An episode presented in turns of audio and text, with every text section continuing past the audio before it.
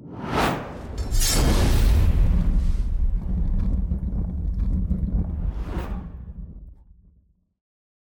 you know, I, I Dark Overlord stuff and things is another specialty of somebody on this podcast who mm. shall remain nameless at this point, yes. which is actually interesting fact. Right? The kind of the Dark Overlord Valoon had a slight resemblance to Sim. Am I right? What? Am those I right, are everyone? Dark Overlord. What do you mean? We'll get to that in a little while when people probably forget. Daedalus, Daedalus.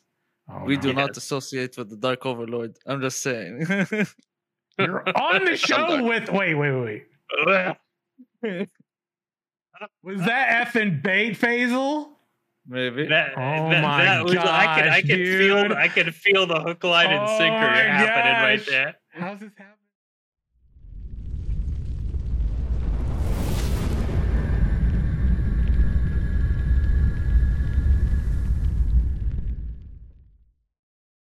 Pathfinders felt as if they had been traveling across the face of Vera's surface for eons, yet it had only been several days. It was not always easy to pave the road ahead, but each day led them to gaze at a renewed horizon. Each day was truly more promising for what tomorrow could bring. Welcome to Ashes Pathfinders, your dedicated and trusted Ashes of Creation podcast.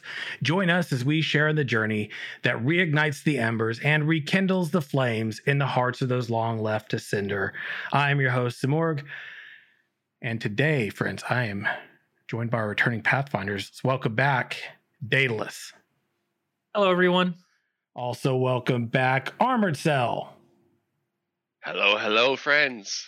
And returning, the always cozy murder bunny, Faisal. Greetings. There he Hope is. Everybody's doing fine and well. Fine and well. Bringing your sand today, everybody. We got, yes, no? Yes. Okay. Buckets and buckets of sand. Buckets of sand. Before we dig in, friends, got to give a shout out to the home of this podcast, ashes h q dot com, the community curated website for all things Ashes of Creation.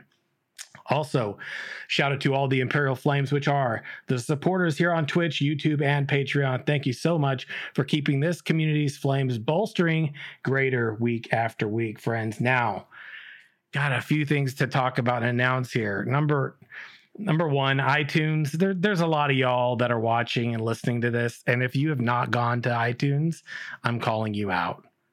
I would like to get the damn podcast on iTunes rated fifty times. I think we're over twenty-five, so we're over halfway there technically. fifty times by Alpha two. I don't know if that's going to be possible. I mean, I, I don't know. I guess it's really going to depend on on really everybody here listening, watching, and whether or not they're willing to take that little bit of time and go over there and do it. Because if you do, they're going to help bolster the algorithm for us on iTunes, and that will help this show thrive. So if you want to do that, go over to our pin post at Ashes Pathfinder on Twitter. Look for all the links right there at the top for all the podcast places. You'll see one for iTunes. Click it. Go do your thing. Leave us five stars if you think we're worthy and leave a comment. And if you do, we'll read that here live on the show. Speaking of uh, playing or reading something on the show, you can call in to one five three nine, six six four, six eight zero one. Leave a nice voice message for us. We'll play that here on the show as well. You can uh, shoot some mail to the mailbag at ashes pathfinder at gmail dot com if you like. Pathfinder Grunt, who's lazy, will get that to us at some point, question mark. And um, friends, we got a few more things. I know this is going to be a long intro, but it's, it's partially because you all are so freaking awesome. Um, I'm, I'm a little stunned, I'm not going to lie, but uh, I'll get to that in a second. I'm just, yeah, the tease is real with Sim. He, he likes to do it, doesn't he, everybody? Sure does. Okay. Knights of the Phoenix, we are recruiting. Shout out to our newest member, Skylark the Botanist. If you're like, who dat? You probably know Skylark if you pay attention to Ashes H Q. He helps to curate the articles that cover the developer live stream outlines. It gets those knocked out for us, right? And him and I power team it. I edit it. We get it up there, and uh, well, it's up there right now. So if you want to make sure that today, while you're here hanging out and following along with what we're actually covering, well, there's the link right there in the chat to the most recent developer live stream. But Skylark, shout out, homie. We're glad to have you in Knights of the Phoenix. Speaking of which, we've got our community days. We got one coming up this Friday. Not sure what we're going to play yet. probably City of Heroes, probably on Homecoming. We'll see what happens. But you're all welcome to join us if you'd like to hang out with the community. Um, we got a new ballad coming from your Ashen Herald Daedalus here um, tomorrow on Monday. So that'll be going up on the H Q. Look for it in all the places. Um, I see we got a uh, hype train going. So um, I'm not going to focus on that too much, but I'll give you all a bunch of love in chat shortly. Um, also... Game guides have been getting freaking crazy amounts of love, yo. The most recent one on housing is up. There's one we did before that on uh, naval content, one on transportation. We're doing one a week. So go check it out, show some love. And this is where I got to say, yo, y'all showing me love, showing the H Q love. Um, you know, last week I was like, hey, everybody, thanks. Somehow in the past week, last week, we had gained another one hundred subscribers over on Ashes H Q YouTube. The week before that on the show, I was going, hey, thanks for one hundred the past month, everybody.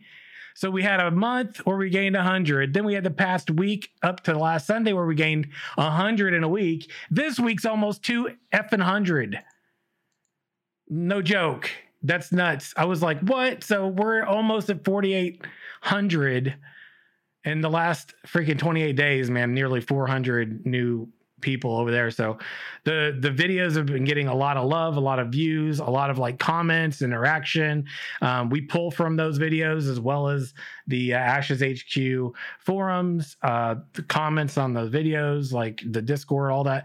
I just wanted to say thanks, y'all. Like, like low key, I've been busting my ass this year to try to bolster both of the YouTubes that I run.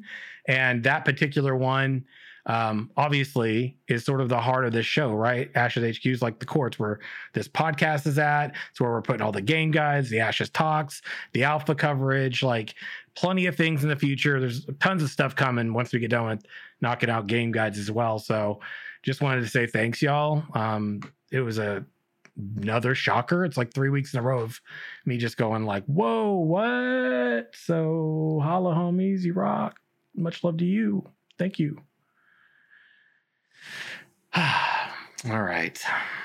Now, now that all that's out the way,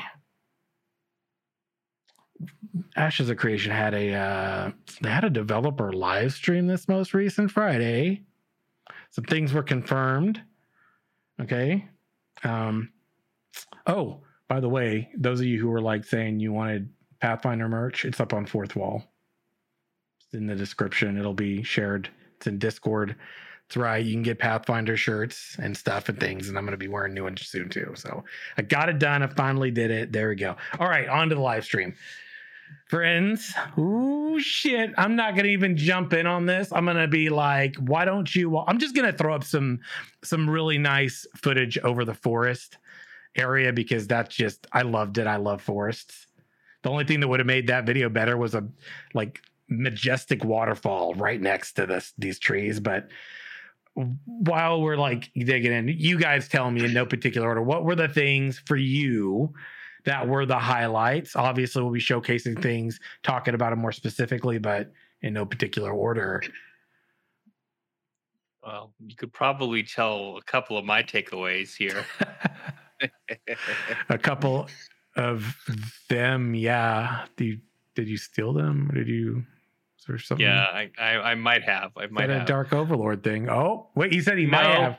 Wait, wait. I, I might, I might have, oh. I might have borrowed them. I will return them, of course, because you know, I, I, Dark Overlord stuff and things is another specialty of somebody on this podcast mm. who shall remain nameless at this point. Yes. Which is actually interesting fact. Right? The kind of the Dark Overlord Valoon. Had a slight resemblance to Sim, am I right? What? Am those I right, are everyone? Dark over. What do you mean? We'll get to that in a little while when people probably forget. Daedalus, Daedalus. Oh, we no. do yes. not associate with the Dark Overlord. I'm just saying. You're on the show with. Wait, wait, wait, wait. Was that effing bait, Faisal? Maybe. That, oh that, my that was, gosh, I can, I can feel, I can feel the hook, line, and oh sinker happening right there. How's this happen so easily? I need to really monitor. Let's but but in all, in all serious, in all seriousness, I mean, I thought the naval discussion was really, really good, and I'm actually, again, not a PvPer here, but I'm very happy with the fact that getting on the open seas flags you for PvP.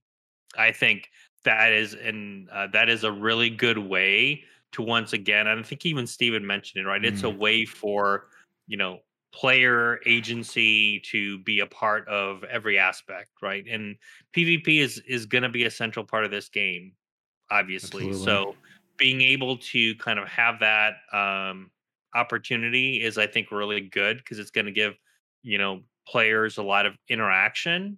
And, you know, there's that, and there's the fact that, you know, we've already seen like the huge like sea monsters that are out there. So I have a feeling that um, getting on the open seas is going to be a good time.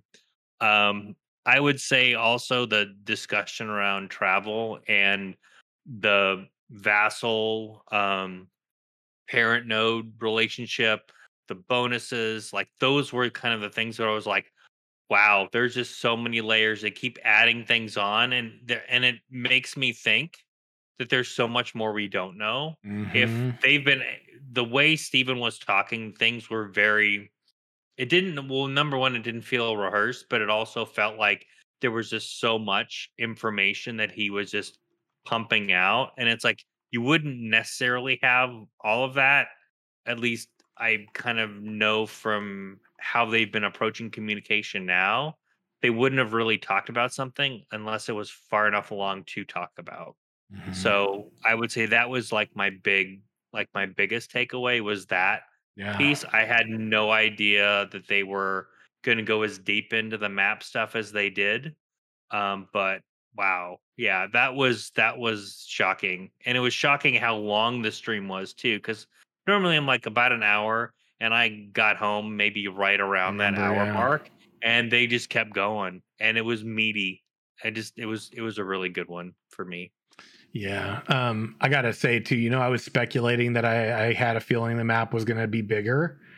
Uh, I didn't think twelve hundred square kilometers bigger. Granted, a lot of that is actually, um, you know, like for naval content, but we'll, we'll talk about that a lot more in the future, because I've I've got some points related to the map discussion. But um, why don't we go with Faisal next? Because mainly because Armored Cell, I feel like this visual reference is uh, fitting. Please, Faisal, share your thoughts while I throw up some of the beautiful desert sand for you. Yes. Uh, what's it called? I'll continue where Daedalus was talking about the naval combat. I think that like they've done a really right mm-hmm. right move to have a buffer zone between one content to the other, where it makes trade a lot more valuable um, and a lot more risky.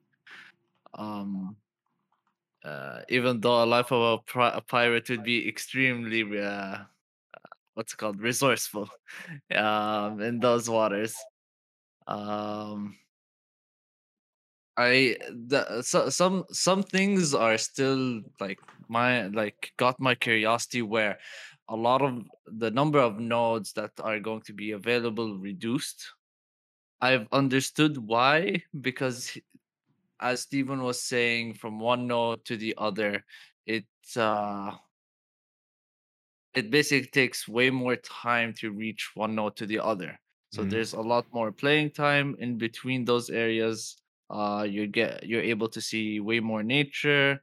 Uh, trade routes also take a longer time to get to one node to the other. Um, other than that, I really love how Steven took the words out of my mouth when he said desert biomes in M M Os are usually extremely boring, and there's a lot more variety to what they can be. I Faisal, really love that. I'm disappointed in you, Faisal. What? You don't know the difference in travel time? I do. It's in what chat. How how how many? Don't look at chat. How much time? How much time? Don't look at chat. I'm not looking. I'm not looking. Okay. Here. Okay. What's the travel time on foot? On foot, mm-hmm. it's supposed to be uh, five minutes. Wait, for, uh, from where? From where? Oh my God, I thought from you were one node to the different. Other. yes, yes, you're good. From center to center. And if you were yeah. mounted? Uh, that reduces to three minutes. Or like be serious. Yeah. Wrong. Those are yeah. trick questions from edge to edge. It takes three minutes. Bam!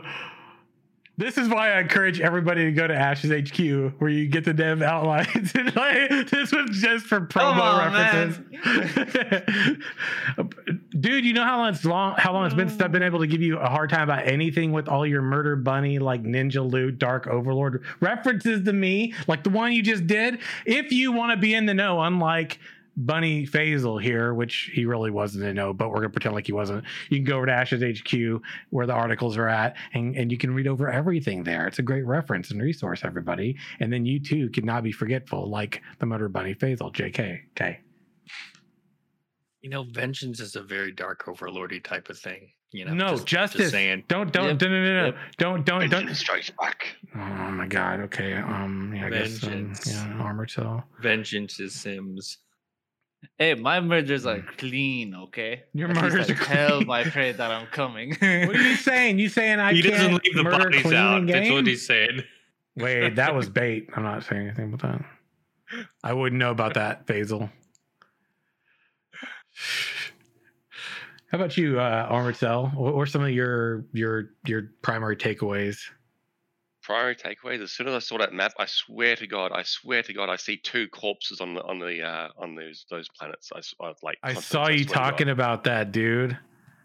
I was like, I swear, mm. one side's like a Pegasus, and the other one's like some weird like alien creature that's like hands like, like an this. Ancient. Uh, Probably. Yeah. Good, bad versus each other, but like, man. As soon as I saw it, I was like, man, I'm half asleep. I, I swear to God, there's something dead there. I swear, I swear to it. You know, you know who's dead there? The people that didn't make it off Vera at the time of the... Or are they? Maybe wow. they're just dusted into ash, right? So, I mean, it could be... That could not be... I was thinking case. of combining the two. Maybe it would have given us, a, a, a, like, an actual creature. Um, But I mean, uh, just didn't work out. I did like see the left one. Maybe it was one. The Phoenix. The left one button, did. But in half. Cut in half. Why are y'all so morbid today? This is, who's the real dark overlords, huh? Cult leader, murder bunny. I'm just saying, real talk. Hey, maybe it's I'm not honest. What we think. Innocent piece bard. Of, piece, piece of a pot, am I right? I'm honest. You all just don't know the difference between me RPing a character and me as a person.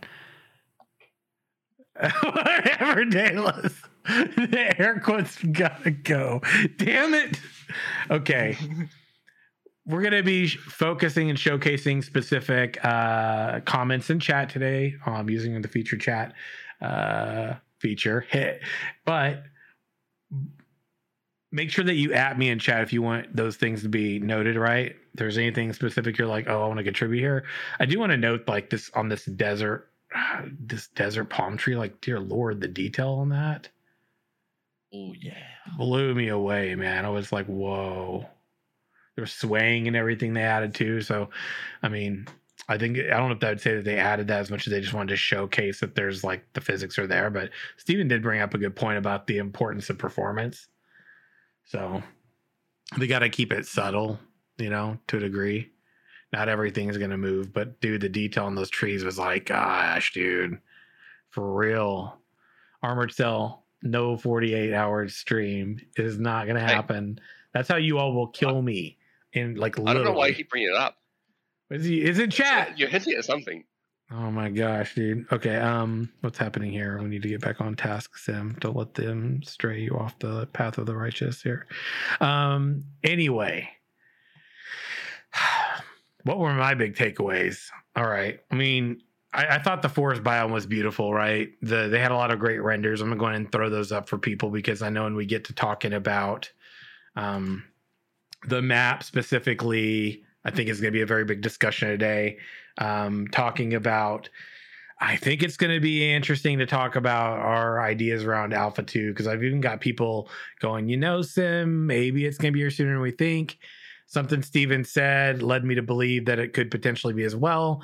Um, I think it's always important to remember, right? Do you remember at the end of one how I kept saying, like, I believe that we don't realize how much they probably have actually got done.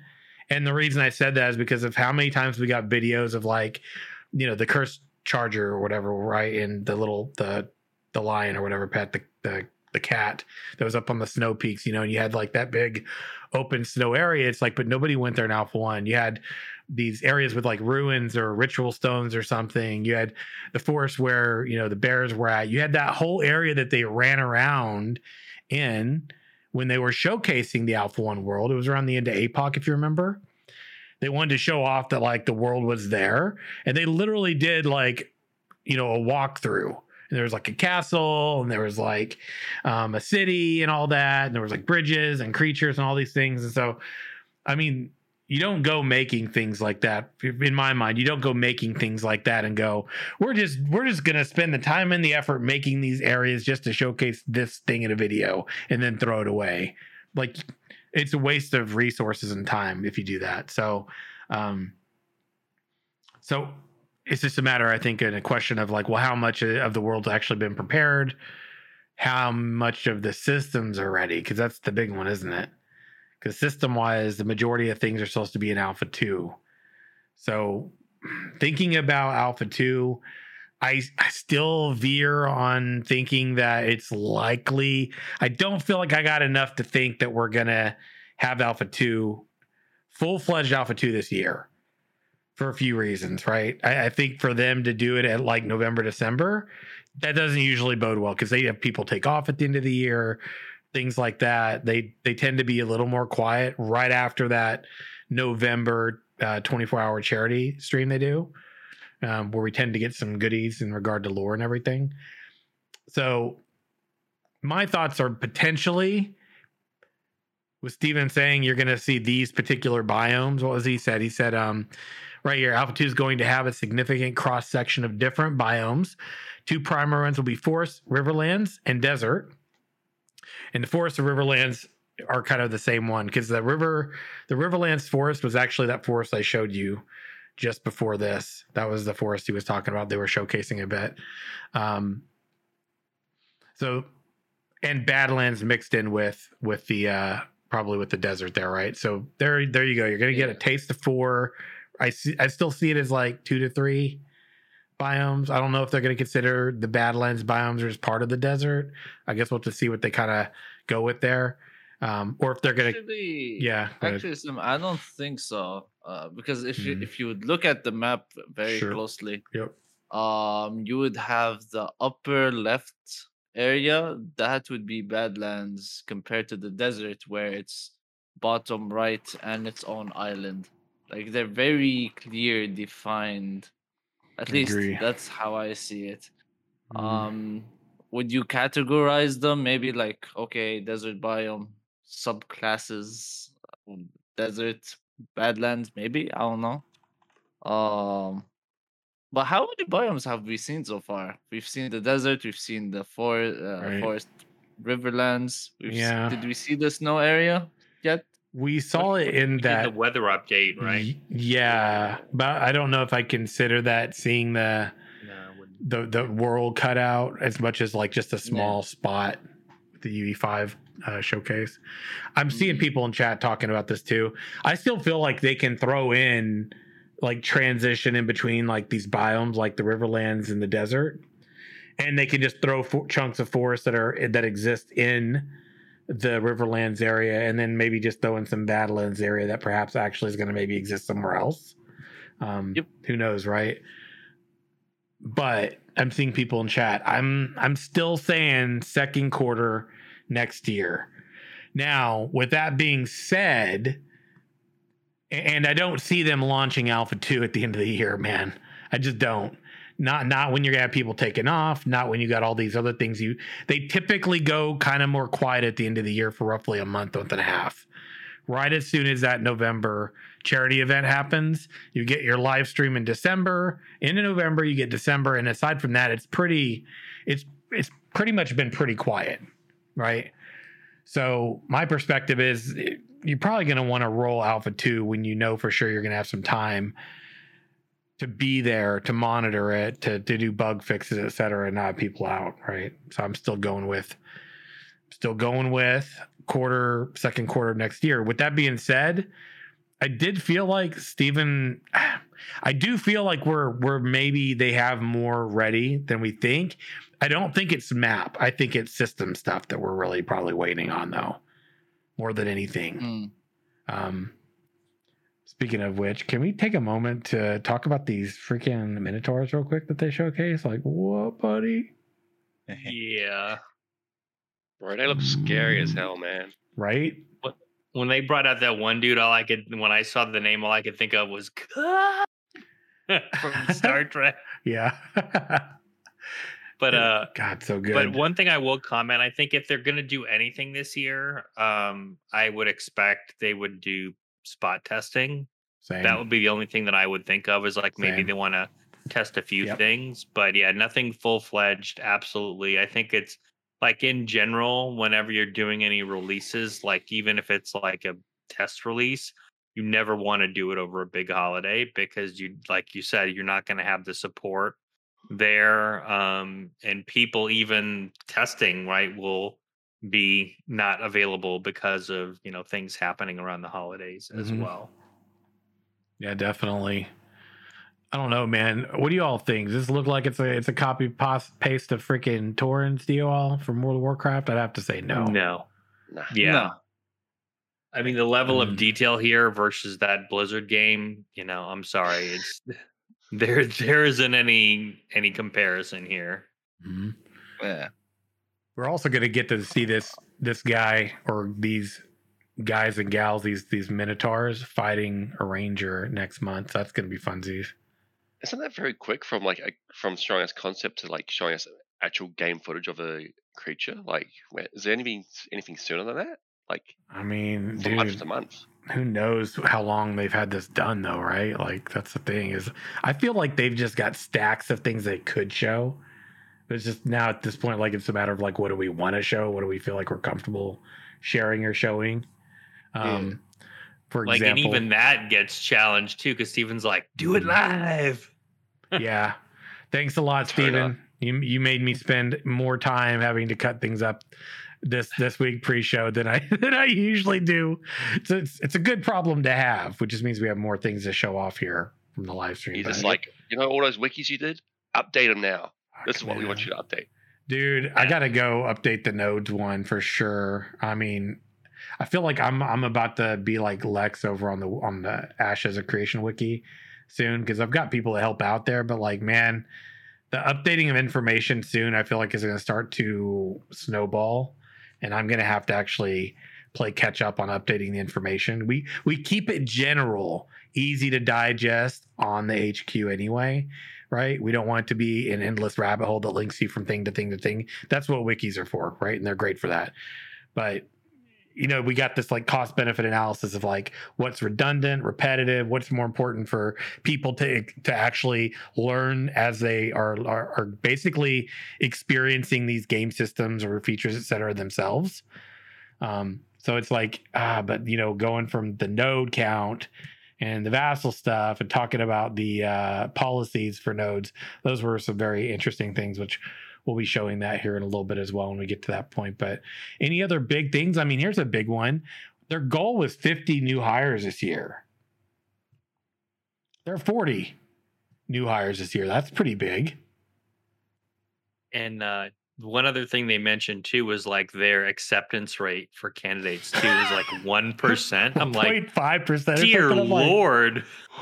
Mm-hmm.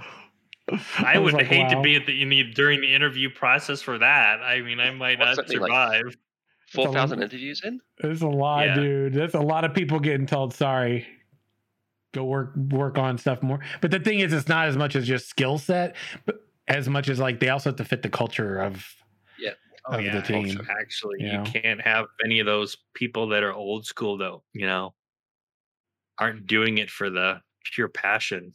I mean, gosh, man, I got to tell you guys that the everything from concepts to systems to the world map, it's just getting, I mean, the presentation's getting more and more rich.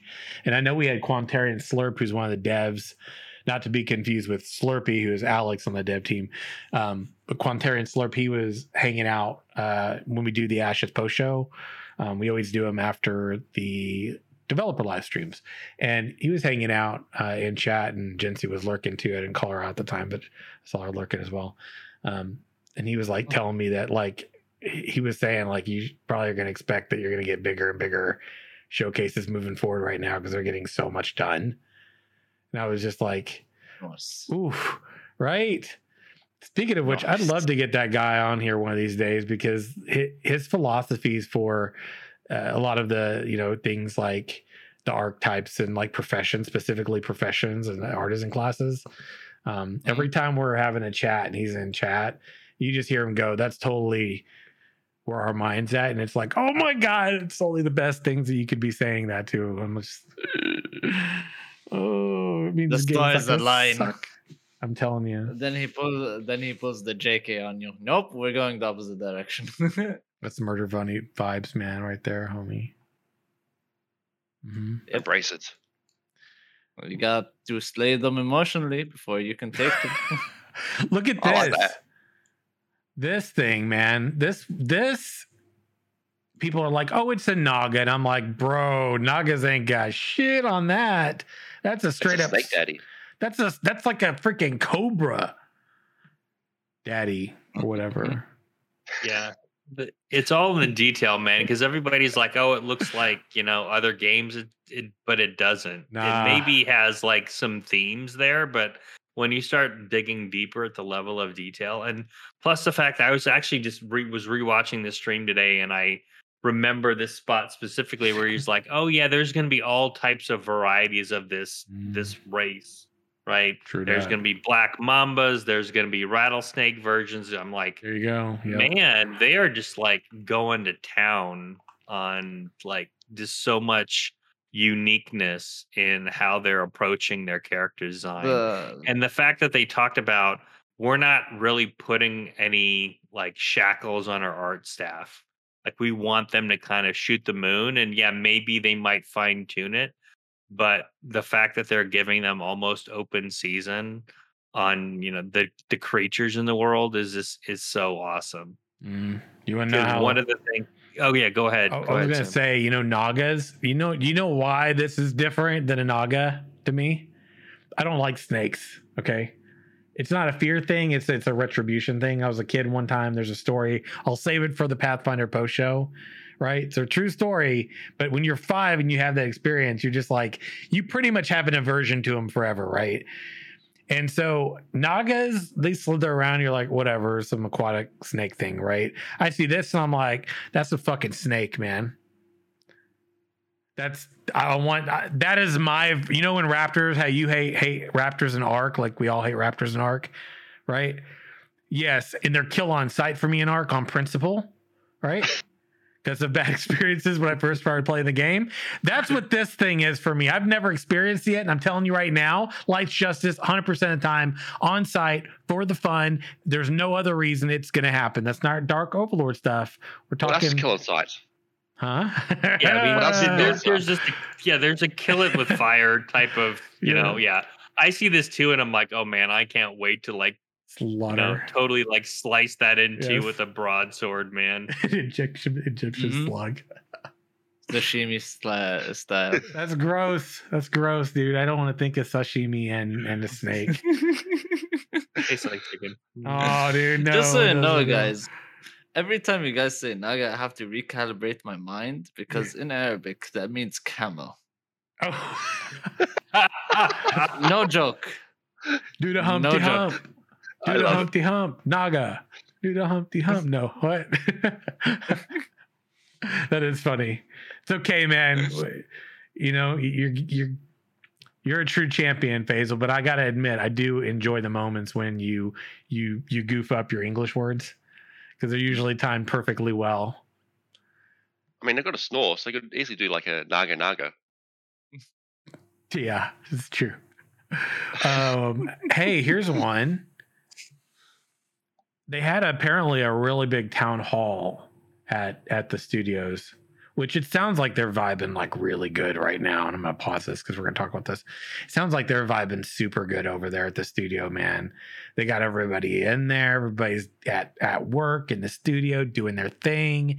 They had a town hall because they hit their, you know, hit, hit their second milestone, right? And they were all like celebratory about it and having a good time. And it's just like, I just feel like as we keep going further, I'm also getting like the sense of like really strong cohesion with them. Is that anybody else feeling like you're getting that like vibe? Camaraderie. Yeah. Yeah. Absolutely.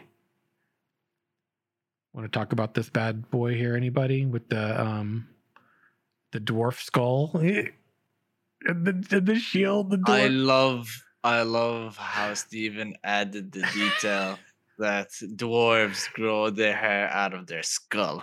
Yeah, that's, that's awesome. It's a fun fact for y'all.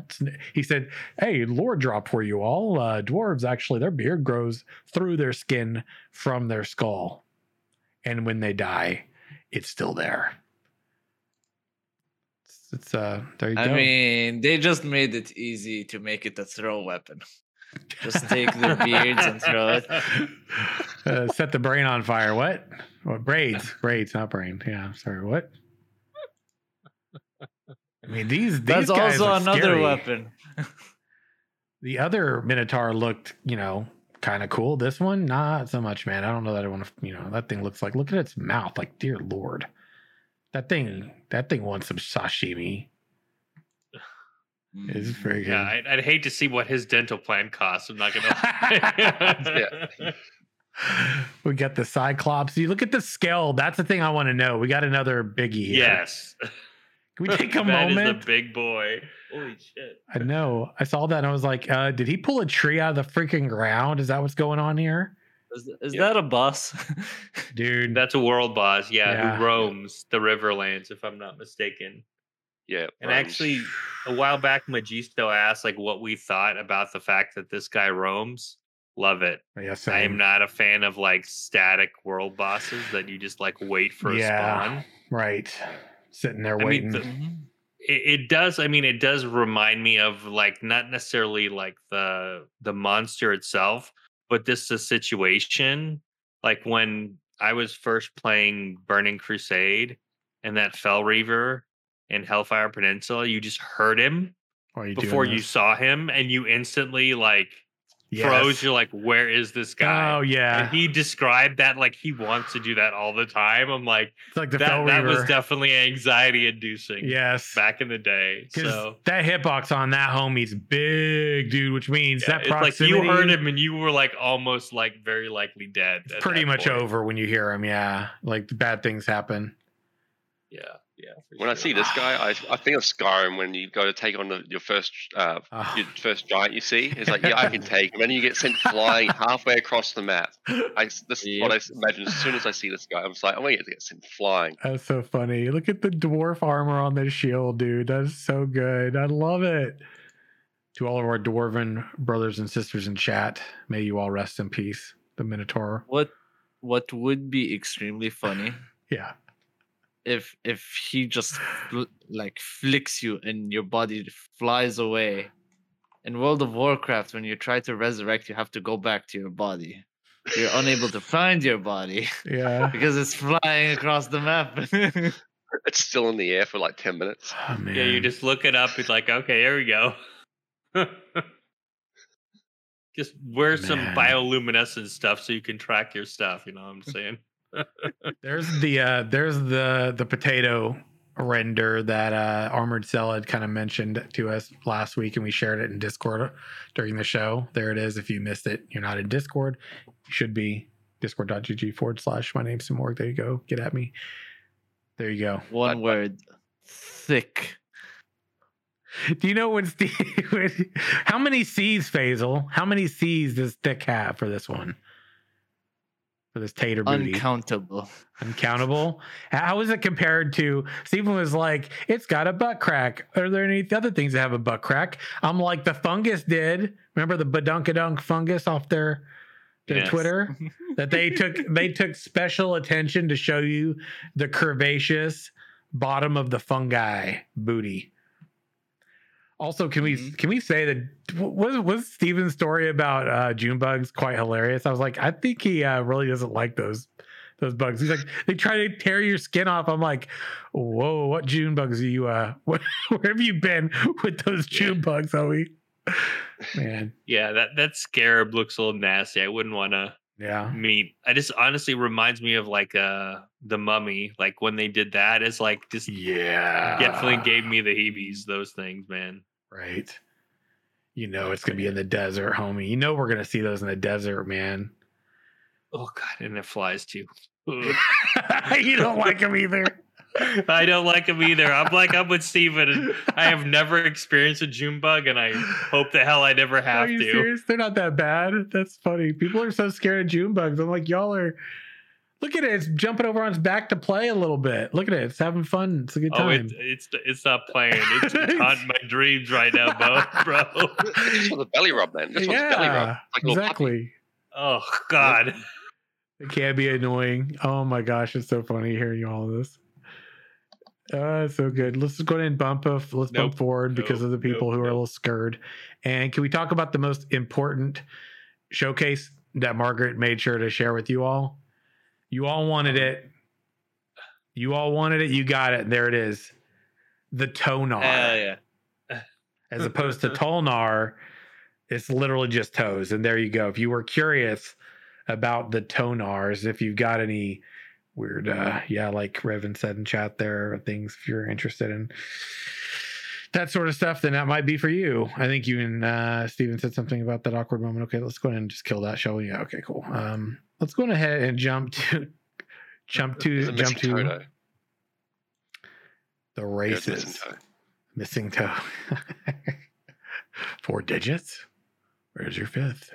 Um there's the uh Empyrean Elf render. Uh pretty cool. They look, they look, I like it. They look like resting elf face, as they're calling it now, apparently, which you yes. all, they all gave me, they all, I, I, I had someone, I don't know who, but someone decided that they wanted to say, because as a kid, I got that all the time. I, they used to think I had resting, you know what face. And so they were like, oh, you had resting elf face. And I'm just like, wow, y'all really. I was a child. You're literally picking on the child I once was. Un- unbelievable principles and stuff like that. But I'm pretty happy with uh, the Imperial Elf. Although yeah, I gotta say, the, yeah, mm-hmm. go on. It, it is a little bit awesome. It is a little bit different from uh, the artwork on the right. True, that's a good point. Um, the face is a little bit longer from uh, well, well, what it should be, at least, or basically trying to make it uh, as perfect as the art. However, that being said, um I think it's pretty spot on. Like the ears, uh the the shape of the skull, all all those things, even the hair the hair is actually pretty amazing. I'm sharing um, a comment in chat from Arthas there. First time the concept doesn't look like the model. Curious, wonder who all feels yeah. that way. Um, I mean, it's it's similar. It's similar, but not the same. Yeah, exactly. I mean, and I think that's something that you could probably, you could get there, I think, fairly yeah. with like all the sliders and stuff they were showing. I think I that's important it, yeah. to remember. I can see how the I old think... one looks more gentle and the new one looks more like, as they as they were saying, like more ferocious, more like determined. Mm. Yeah, I can, yeah, yeah, it definitely has wow. like a lot more power. Like I can, like I get that. Like from the mm. the stare, it seems very. Um, I, I want to say like almost animalistic. Like you have like it's almost like got some cat vibes, like oh, is that evil your... cat vibes. If I was to, to compare it to it's... a character, I'd compare it to like um, Sarah Connor or like um, oh, the no. chick from Alien. Um, the main female protagonist. Ridley or whatever her name was. Yeah. R- yeah. Ridley or Ripley or whatever. Yeah. I, th- I think it's mostly like if they would want to make it as perfect as it can be, they need to fix three things. It's the face, how tall it is, the hair needs to change, and the eyebrows. I think the eyebrows need to be um, maybe a tad bit thicker. I don't know. Think so? I don't know. Yeah, What do you think about these Niküa? Niküa's here. They're awesome. I'm just expecting the haka from them. I'm not gonna lie. I, li- I like this better than what we were seeing because I feel like when I see these Niküa, right? When I see these compared to like the Dunier, I feel like they could be more related than I felt like they could have been previously because I felt like the the old ones sort of looked a little more gnomish. Yeah, mm. I mean, I like the fact that they're a lot more visually distinct. Mm-hmm. Yes, and so you can kind of see a difference there. Yeah. Like even. Like the Empyrean to um, Empyrean elves to the uh, uh, Py'Rai, right? Yes. You've got mm-hmm. you've got just visual distinctness there too. You have you know your Empyrean, which are more like regal, and then you've got like a forest mm-hmm. nymph with the Py'Rai. Yeah. Oh, good I reference also in like... Discord, Arthas. If you're in Discord, check that out. Arthas posted the Naga versus the. Uh...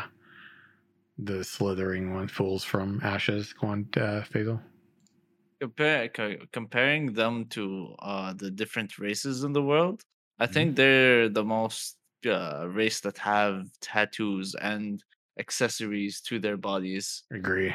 I definitely um, see it. Like, at least in terms of uh, what they showed us so far, most mm-hmm. of them are just like headwear or uh, nothing on their face. But yeah. for the Niküa, you have all the tattoos, you have all the scars. Uh, not not really for scars, but uh, like earrings, all these things. Yeah. Uh, yeah. So we got a glimpse of that, which is really nice, I think. Pacific Islander hobbits, meat hooks into the chat. Well, well, as a Kiwi, my, Kiwi myself, like. Like I live in Australia now, but like yeah. I, I love Niküa. Like the the art style and stuff really fits well. Like I, the Same. tattoos, the hairstyle, like mm-hmm. just the facial structure itself. It just feels it feels right at home with the um the Polynesian sort of vibes. Exactly, and the Maori sort of vibes. I, I really like it. I agree. Same. Yeah, yeah I'm actually do really we, happy with them. Do we still consider them to be the hippie dwarves or no? Um.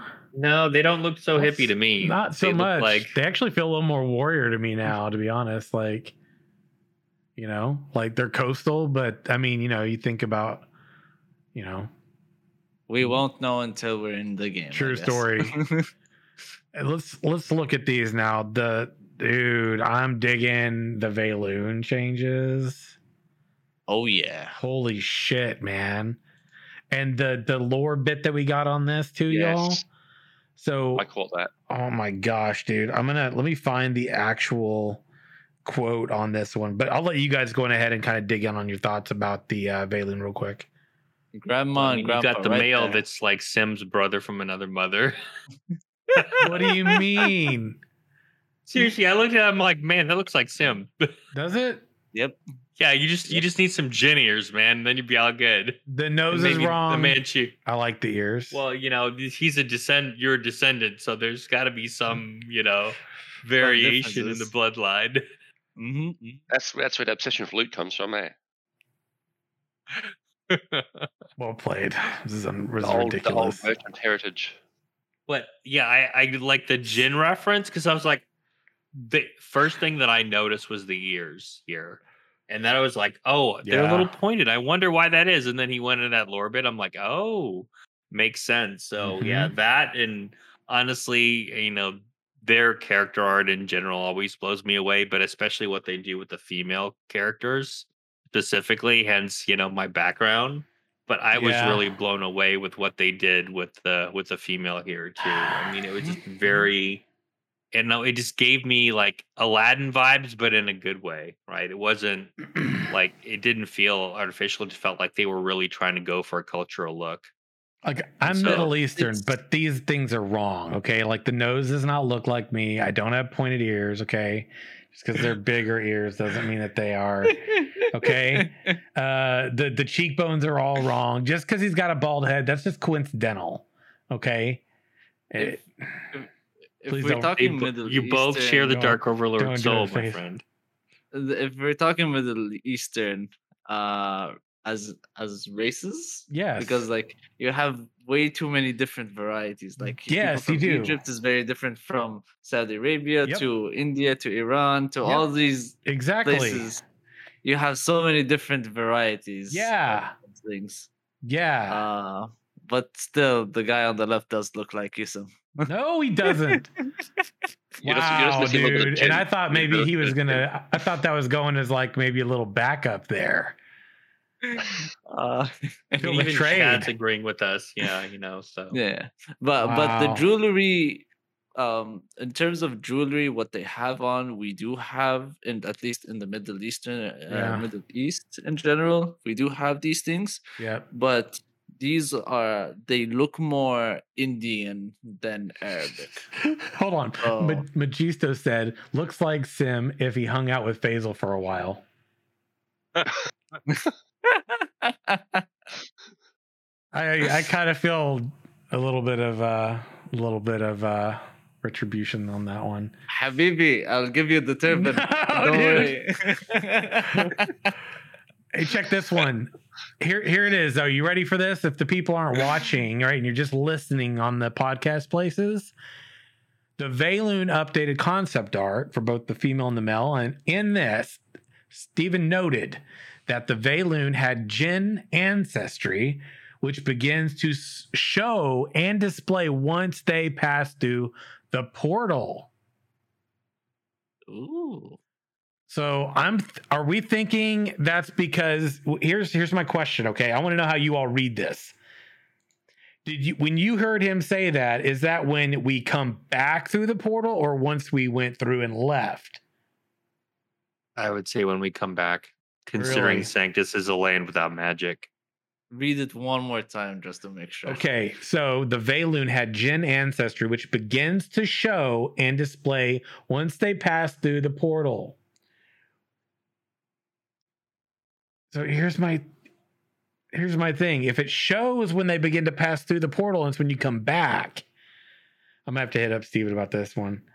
If it if it if it shows when you come back through the portal to Vera, then my question is, why wasn't it there when you left? Right. So my thoughts are like maybe that manifested when they went to Sanctus, because now the stuff in Vera was going on, and so now they began to like evolve differently than their, you know, other Ayla human counterparts. I don't know. Maybe like Houdini powers just turned off. I don't know. Houdini powers turned. Yeah, I kind of almost feel like float. the they come through the portal, and the essence, the essence is like alive and well in Vera, mm. that it starts like infusing and changing them because of that. I just have that feeling. And then when they went to Sanctus, that essence, that magical part just got stripped away. Because, I mean, I would just imagine, too, like, if you had, like, races like, you know, ma- or I would what I would consider more magical races that aren't necessarily, like, human-based, like your, um, like your Renkai, or, like, even, honestly, the elf races. I'm just wondering if kind of, like, that, whatever mechanic they had in, like, um, in World of Warcraft when you went back in time, but then you couldn't be like a particular race because they either didn't exist or what have you, so they turned you into a human. I kind of almost feel like that might have been like what happened is they went through the portal. The portal kind of stripped away their magic, which kind of what made them like offshoot into, you know, from a, the parent races into the sub races that they are now. And then they yeah. returned and they started getting some of that heritage back. Interesting. I mean, that yeah. would certainly be a really interesting play, I think, to come back through it. So now you, which makes you wonder too, right? Like what other races could potentially change when they come back through the portal in some way. Because I mean, the, the reality is, is like, there's no magic on Sanctus. You come through the portals to Vera and now you've got magic, right? And you're having to learn how to use that magic. So it would make sense that that magic could sort of be, as it's infused in, you could start to change other things that have like magical qualities to them. Mm. Definitely would make sense. But if if does does that mean that Sanctus has zero magic? That's a great question, Faisal. I'm having a hard time. I'm having a hard time thinking that personally. I feel I like know, it's they did dampening. Say it was a world devoid of magic. I don't know. That seems to me like it's not going to have magic. Right. Or it's just yeah, suppressed like... there. Because my thing is, is if it's a planet, right, and it's like another material plane, like why, you know what I mean? Like, I think the question then is like, where does Sanctus lie in re- in regard to like, it's like closeness to the well, essence or whatever, right? My question is, if everything is created with essence, yes, how was it created? Yes, exactly. That's my point too, right? Because the void is furthest from the essence, right? The plane where the gods yeah. exist is closest to the essence, right? And the gods, uh, they are masters of the essence, right? They weren't, they, I mean, my understanding is they weren't created by it and they didn't create it, right? They and exist how, how, separately with the gods, at does, least. Yes. How does the portal reopen if it doesn't have magic? Uh, there's a lot of questions, man, about Sanctus that just need answers. And I really want to know the answers, because the thing is, is like, if it's a place without magic, right? Where does it, it exist in relation to the essence? And how can that happen if the essence is used to create everything? I mean, everything else, right, has some sort of alignment with it, whether it's far or close. And this goes back to my original theory. Including so, someone tripped over a stick, man, and turned on something. I'm not gonna lie. So you think it's because someone just tripped over a stick, Faisal? It's deep. Yep. I mean, yep. the, the way I look at it is is this way, right? Is like there's different planes of existence, right? And there could okay. be planes of existence that have magic and ones that don't. But that, that doesn't necessarily mean if a portal opens to a place without magic, that that place has magic. Like if I think of like other stories that have had this element yeah. of traveling to another world from the real world, right? Where the real world mm-hmm. didn't have magic. It wasn't because the real world ended up getting magic for some reason, right? Is somebody did something right. and connected the worlds. One of magic and one without. So right. I'm still like, I'm still on the camp of mm. there was no magic. And then as you went through the portal, because there was no magic, whatever magical component of your D N A in a, of any race was stripped away. But when you returned, it was there kind of waiting for you to come back. Right. So that would be, I guess, my take on it. I'm still thinking that you've got to have that divide, and there's, there's different planes of existence. And like you said, some are closer to the essence, some are, you know, further or completely cut off from the essence. Yes. But I still feel like it's going to be something, as opposed to being pulled to Sanctus, it was pushed to Sanctus for whatever reason. And maybe that's, you know, why we haven't heard a lot about like the goddess of creation, like open the portals, mm-hmm. but maybe why the goddess of creation didn't go through the portal. Right. Or why they got closed, because remember the goddess of creation's avatar was poof. Yeah. Question exactly. mark. How that happened? Was it like the ancients and the others? Was it a matter of like, because my a fun theory on that for me is like, if people that are devoted to praising you would power your avatar, and the souls are sort of like a construct mm.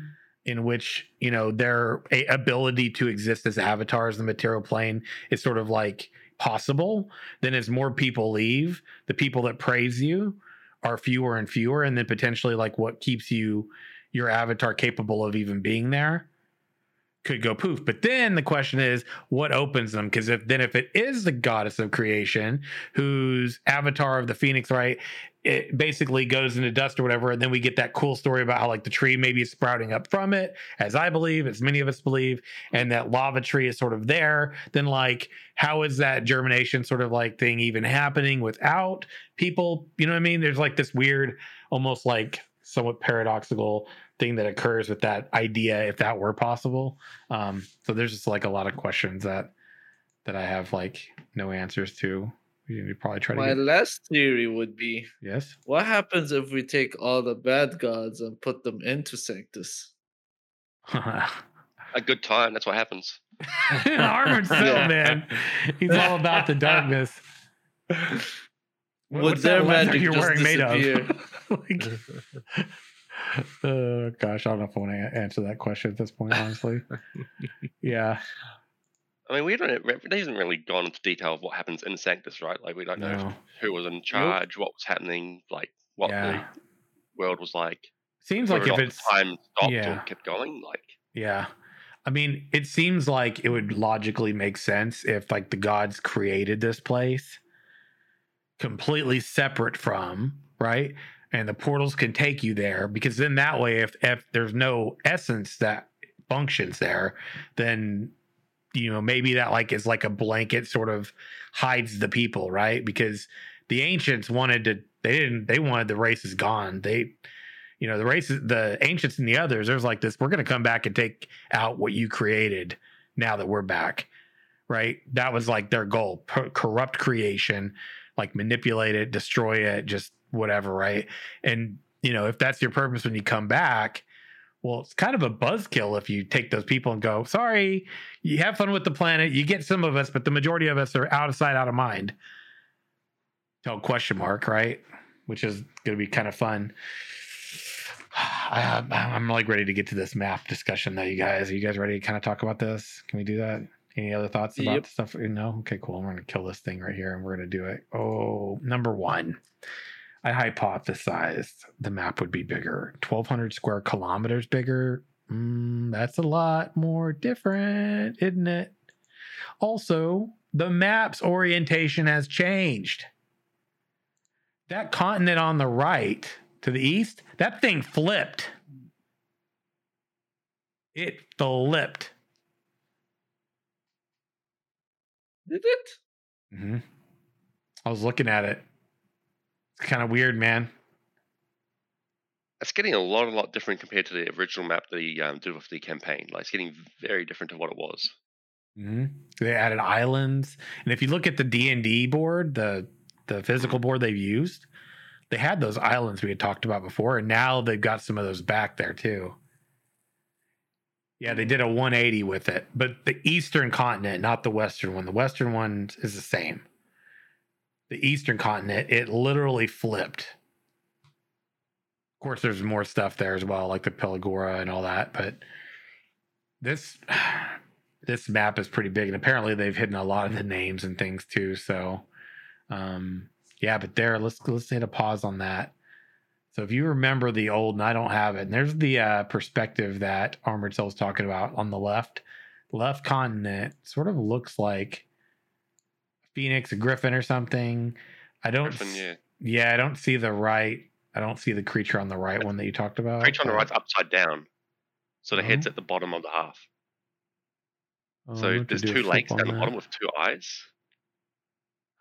Like just, just where the um, just, just like the grassland. Oh is, yeah, grassland with two legs and eyes. Okay. And up and down, you can see the wings that on the far right side. Oh, that's kind of trippy. So I it's can like see this. it. Yeah, it's like this. Don't know what it is, but it's like this. And those mm. two, like those two legs, are placed in like eyes. How interesting. So curious because I mean, the this clearly like the orientation of the. the world just changed, like both in regard to like having more, you know, land masses added. And obviously you've got a lot of, a lot more like space. Now, the thing about this map to keep in mind is the sea space is, is grander. We have more space to sort of run around on the open seas. Yes. But the clarification is coastal areas are not P V P. It's basically the open seas that are like the, the P V P enabled, constantly P V P area, which I mean, I feel like that sh- sh- should, it makes sense, right? Like, I mean, Ashes of Creation's an open world, right? P V P game. It should, yeah, should be pretty much anywhere. I mean, even if it was coastal, I'd be like, I mean, I get that too. So, you know, P V P to me should be pretty much anywhere at any time anyway in a game like this, but, um, twelve hundred square kilometers. They said the oceans and lakes are roughly seven hundred fifty kilometers squared and four hundred fifty kilometers to potentially four hundred eighty square kilometers of land. So they're sort of in between that. That's per Stephen. Um, reorientation of the continents. The additional bays have been included, as well as additional islands, which are a throwback to what happened in the Story of Ashes of Creation Pathfinder campaign, right? So if you go and you check out that tangible tabletop campaign board, you'll see this is very reflective of that now. I guess general thoughts about the map changes, gentlemen. We're gonna let this keep on scrolling on through for people. I mean, I, I love the names, actually. Just uh, being able to see some of the names, I think, was really cool. I mean, I, I'm interesting that it doesn't appear like the like land piece has gotten much bigger, but there's a lot more ocean, which means like I would expect they would have some undiscovered land masses you might have, or under, like they were talking about. I th- mm. thought they mentioned something about like underwater content or something there, and really kind of playing up the naval aspect. And I think that was that was really like cool to hear. I mean, I can, in general, I'm like, I do like bigger, um, and I do like the fact that they're really focusing on what's the right balance, so that you have, like, travel means something. You don't necessarily, like, you have, um, I don't know, it kind of reminded me a little bit of, like, my EverQuest experience, in the sense that, like, travel was very meaningful there. I mean, at some point they added teleportation, but it was, you know, at least early on, it was somewhat mm-hmm. limited. You had only certain classes that could do it, and it was at certain points, and they weren't necessarily convenient. Uh, So I do like the fact that it's like you could be like running for a while, and it's, you know, it's not in a place where you're going to really be safe, even if you like hang in certain, like, you know, stay on the road or stay off the road, whatever your case may be. I just remember like some really long runs in EverQuest where you like had to hug the mountains. Otherwise, if you got into the valley, you were going to get rolled by some baddies. So yeah, that was, uh, I'm really excited about like what they've done with the map now. Yeah, yeah I, I really like how they've done the, like, they spoke about the uh, open seas being more PvP oriented, orientated, because like if you're out of open seas and you're far a distance away from each other, you're not going to walk up to each other and be like, "Hey, you want to do some PvP?" Like it's it's you're going to be far distance away, and you're going to be shooting cannons before anything happens. Like yeah. it's, it, it sort of makes sense at that point. Like coastal, you would be a bit closer, so it might make a bit more sense. But when you're far out in sea, like it's it's pirate territory out there. It's it's it's all for all. Ooh, this is a good discussion point. What's going to happen when someone's chasing a ship down and they make it to coastal waters? Yo Sounds... ho, yo ho, a pirate's life for me. I mean, I think if they shot back at any point, they'd be flagged for a certain amount, period of time before mm-hmm. you're unflagged. I think there'd be like some sort of cooldown thing. So you can't just like shoot them once and then go back and coast or be safe again. Yeah, I would but expect you would remain flagged until you perish. Yeah, and, and they, I don't think you're going to be able to drift with a boat. I don't think it's going to be that tactical maneuvers. Drift that with a boat. Able to pull off. Drifting on the water. Yeah. yeah, you're not just going to run people to the guards and call it a day. I think that would yeah. just be too exploitive to end up in the final game, I would imagine. Yeah, yeah it's one of the things in chat too, which um, is on the notes here, but it is essentially, I mean, it's not a flat earth, but it kind of is in, ter- in terms of map, right? You, there's no wrap around for the map, so you can't go to the complete east and then yeah. go around and come back, which it it's kind of unfortunate because it does, it does for me at least take away from a sense that this world is fully connected. Um, but then again, I kind of look at a lot of games, and it's kind of it's kind of typical for for a lot of games, especially games like this, where you got your map and you got your area, and you know, whenever they they add things later, um, you know, content wise, that could be something they change. I could understand, yeah, exactly. Along with maybe more naval content or something. Um, from my perspective, I think like, what are we what are we trying to accomplish by launch? Right, it's the vision of the game, um, and I think people that might have concerns about them increasing the map size being like, oh, is that scope creep? It's like, well, you got to remember it's more water. They're creating more space in the ocean for, yeah. so it's, you know, it's not really a, a big, a big change. If anything, you're just kind of giving yourself more room to grow into later, um, as opposed to building upon more of what you're planning to deliver initially. Right. Yeah, and I would be interested to like how they're going to handle travel like between continents when you're not like in your own vessel. Like mm. say you don't have a boat, but you need to maybe get to another side of the map for a dungeon run or something like that. I mean, obviously there's going to be like family summons and all of that, but barring that, is there going to be any type of coastal travel that you wouldn't necessarily like, you know, be able to exploit by saying, hey, I've got resources on me, so I'm just going to use this fast travel point? But I would be interested to see like how they're going to navigate that, right. um, in general, just to get people together. That's if so you funny. Don't have a boat, like how do you how do you get to the other continent, for example? Mm, yeah. Or is it I mean... is the higher content or is the higher content like on this other island? So you kind of need to progress to a certain point to move off of one island to go to the other, or how do the, you know, um, entry portals for each of the races work out and as a, as it relates to the map. So that was like maybe some bigger questions I had with the fact that they expanded a lot more ocean. Um, and it's not necessarily like safe to travel, like PvP aside, like, you know, the big bads that are out there I mean, that we've seen. A safe way yeah. to travel, just sail with the pirates. I think you'll have I think you'll have ferries, because we already know that you're going to have like flight path sort of system, you know, whether it's, you know, land mounts that are doing the running or whatever, like that's going to exist. I would be shocked if they didn't have a system where you could travel across using a ferry as well. But I mean, you're still going to be there. There's still the risk of like, okay, well, you traveled across now, but now you're here and you still got to go from wherever you're you're planning to get to without getting jacked. So yeah, I don't see that being an issue.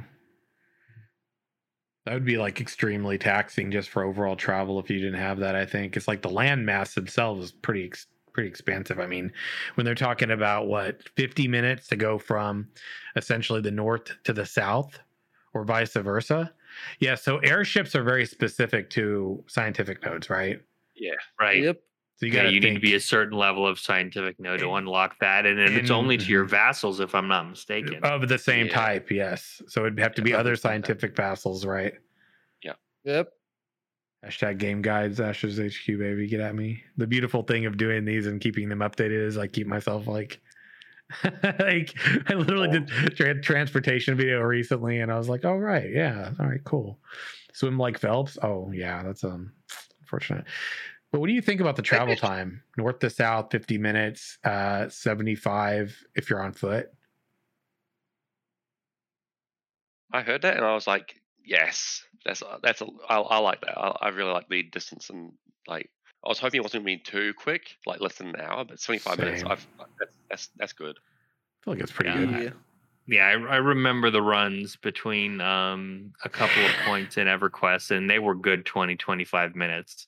I don't right. remember those those times when you put yourself on auto run and hope you don't get killed because you're like, this is taking too long. But yeah, you know, at the end of the day, I think it was it it gave travel meaning versus like being able to teleport or fly everywhere. I mean, it's very convenient, mm-hmm. but it does make the game world smaller than it actually like should be.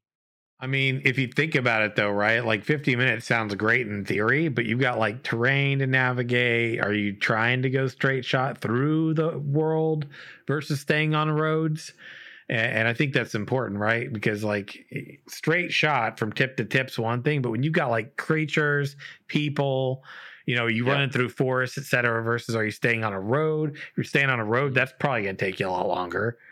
Um, Road yeah. paladins, like every, anything can take you down on the roads. Like, yeah. So I think it's going to be interesting. You have to see, cause, and you know, I'm like looking at the map, and I'm like, from what area to what area when I look at that, right? Like, what point are you talking about going? Because if I'm like north, like in the western continent, right? If I'm the northwestern tip, and I want to go all the way down to the southwestern tip, like I don't feel like that's going to take fifty minutes, man. On a map, I feel like that's going to take like an well over an hour, probably. Yeah, that's what I think. I think I think there's well, too. If many it's on foot, away. Yeah, it's like seventy-five minutes, right? Exactly. Mounted was fifty minutes. Mounted fifty. Yep. Yeah. That's assuming nothing gets in your way at all. I, I feel like it'll be more. You, you could have like a specialized speed mount as well. Like. True. Yeah, that's true. I mean, I, I feel like roughly an hour. I mean, that makes that makes sense. Like, I mean, I think of other games I've played that have large worlds. I mean, that's kind of that's kind of a good reference point. I think World of Warcraft, right? When I went from one northern side of the continent to the southern one, that took me like a good solid hour, even on even on like a mount, like big ass, it's a big ass run. And then not including like if I'm running on foot, if you're on foot, forget about it. It's an hour and a half to two hours easy. Uh, working under the assumption that you're not running into anything. And most of the time, unless you're max level and things aren't as prone to attack you, you're still gonna gonna be. And this is an open world PvP game.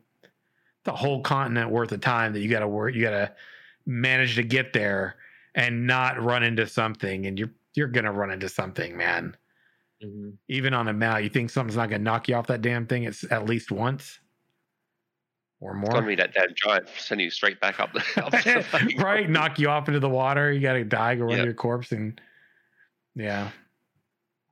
Something tells me seventy-five is like a really low estimate on foot, and fifty is really low, or best case scenario if nothing gets in your way. And I don't feel like that's gonna happen very likely, very frequently.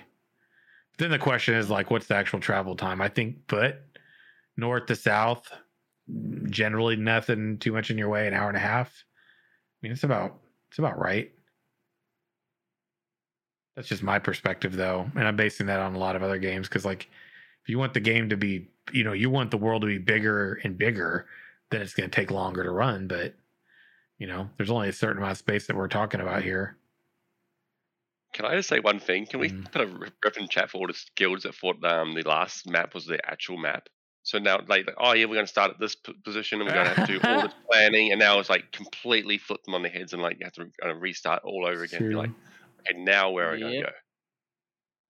Like, there's yep. guilds that have been like, this is exactly what we're going to do. And, like, you don't know what's going to happen. Everything's subject to change. And we've got a brand True new map story. Now. Like, I know. I was like, man, I, I didn't really feel like that map was a true reflection of the – I mean, the fact that they – here's my thing, too.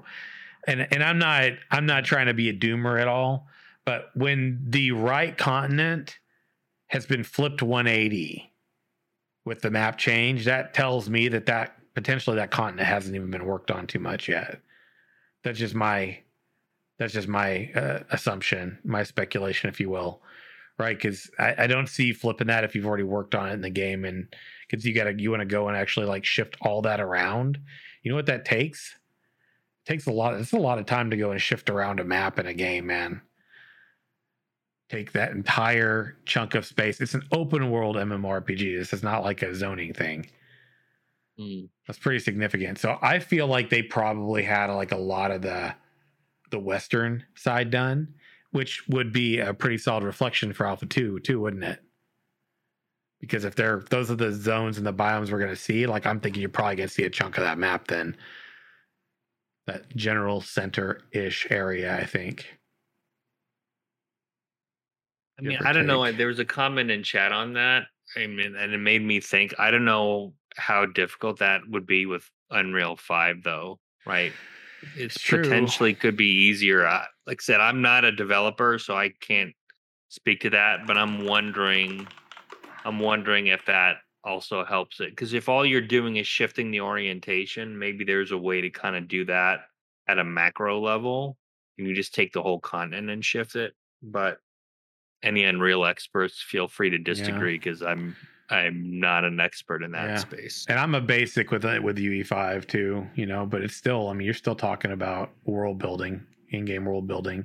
How easy it is to move around that, I don't know, but you know, placing, you know, things on on the world, it takes time to go through all that, and it's not mm-hmm. as simple as like just a cut and paste of this area and then just moving it. Now re- reorganizing the entire continent, that that probably is is probably what they did, because that continent changed too, though, right? And they plus they added more space. So, and at what right. point did they start doing that? Was that just when they, you know, was I mean, at what point did they do that? They could have been doing that before they moved to U E five as well, for all we know. Who knows?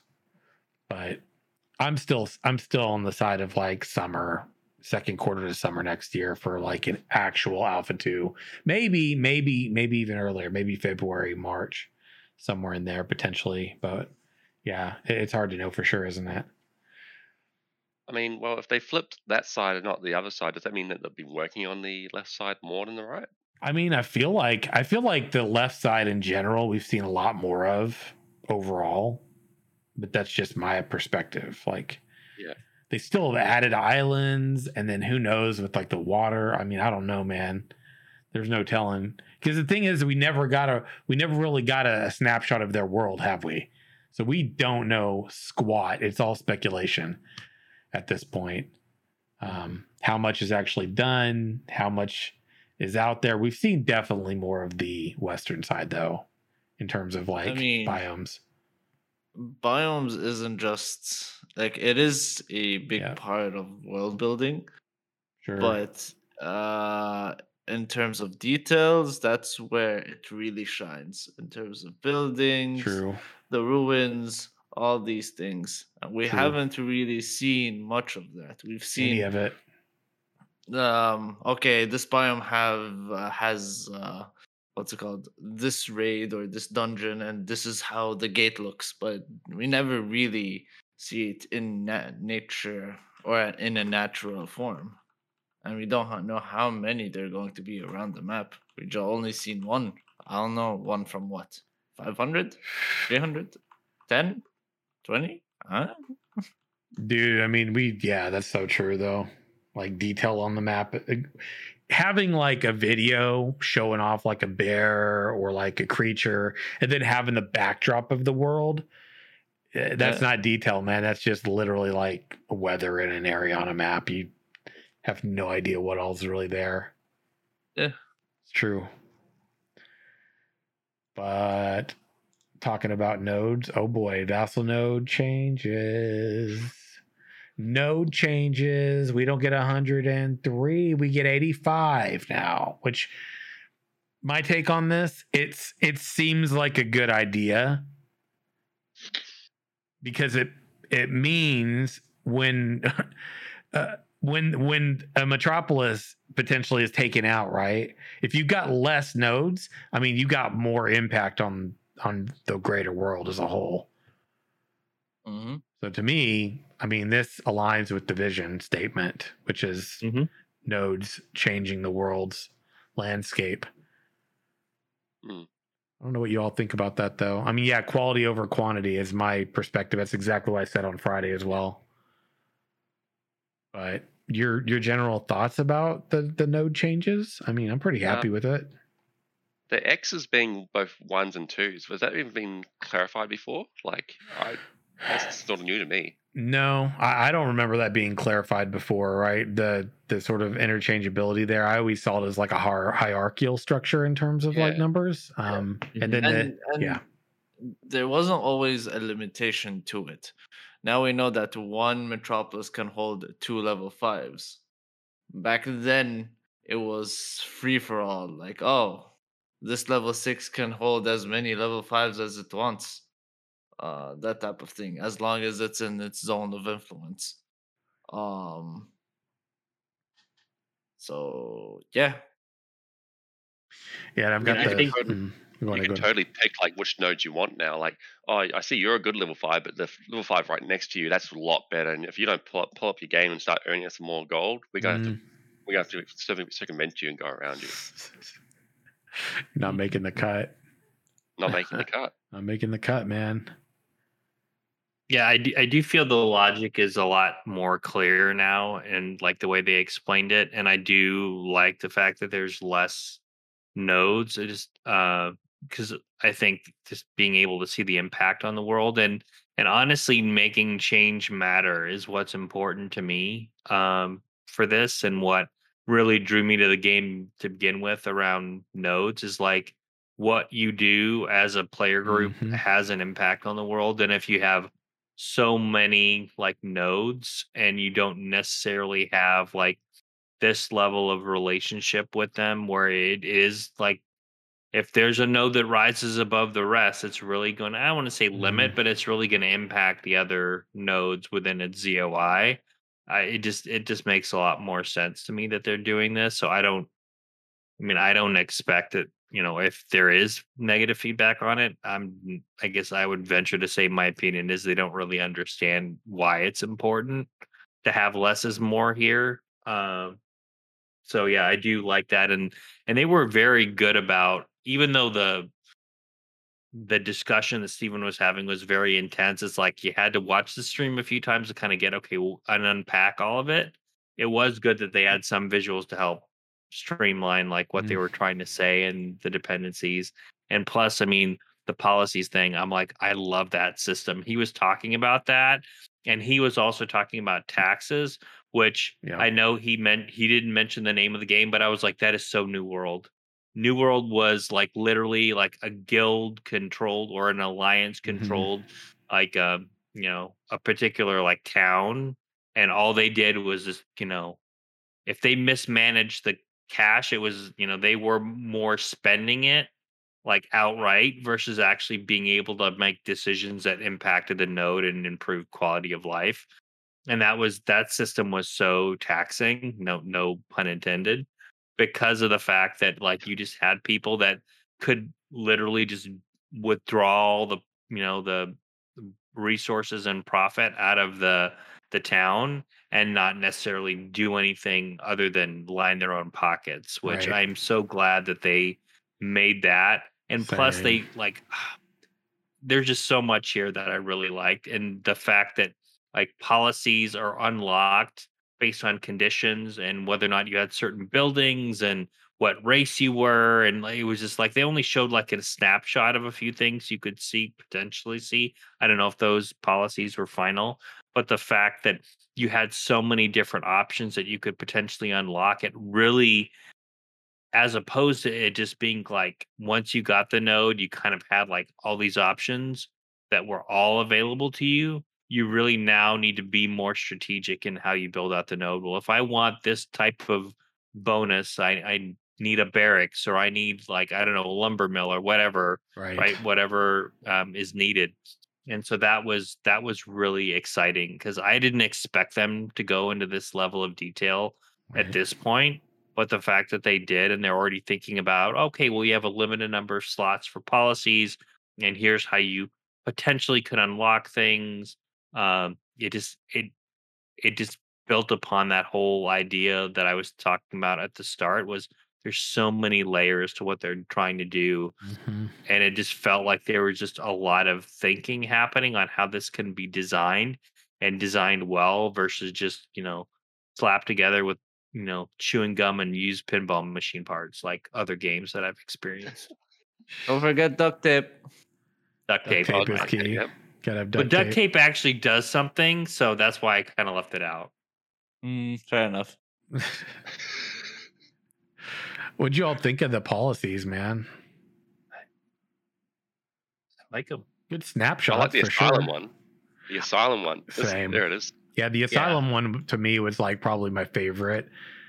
Yeah, I was like, wow, I didn't even think that was a thing, right? How? But that was pretty cool. cool. And that, and I just. They were talking about like the racial things. I'm like, okay, so there's a Renkai one, there's a Kalar one, they're minimal, and it's like depending on who it is, it's like, hmm. So I'm yeah. I'm a little bit confused when it comes to these policies. Like, is it segregated uh, to two sections where uh, depending on race, and you have the other section which is like asylum and all Harvest. These other things. Yeah. Yeah. Right. Like, are there some that are like utility and then some are like racial specific, right? Exactly. Yeah. Depending on the node and how it's brought up. Okay. If this is a dwarvish, ma- dwarvish majority, so you can have the dwarvish policy. Is that, like is that, that how it's going to work? I mean, yeah. So. I, I'm hoping yeah, it's so. Based on the influence, right? So yeah. whoever like built up the node, they would have access to those racials. So, So that way, it's not just cosmetic. Okay. It's also like does functional. Like some sort of mechanical, functional thing as well. That Absolutely. Would be cool. Yeah. Okay. Like so that. If I oh, I will only have access to that one policy, the dwarvish one, if my node is uh, dominated by dwarvish uh, lifestyle, yeah, uh, systems and stuff. Okay, mm-hmm. great. Now, when it comes to uh, the other part, which is asylum.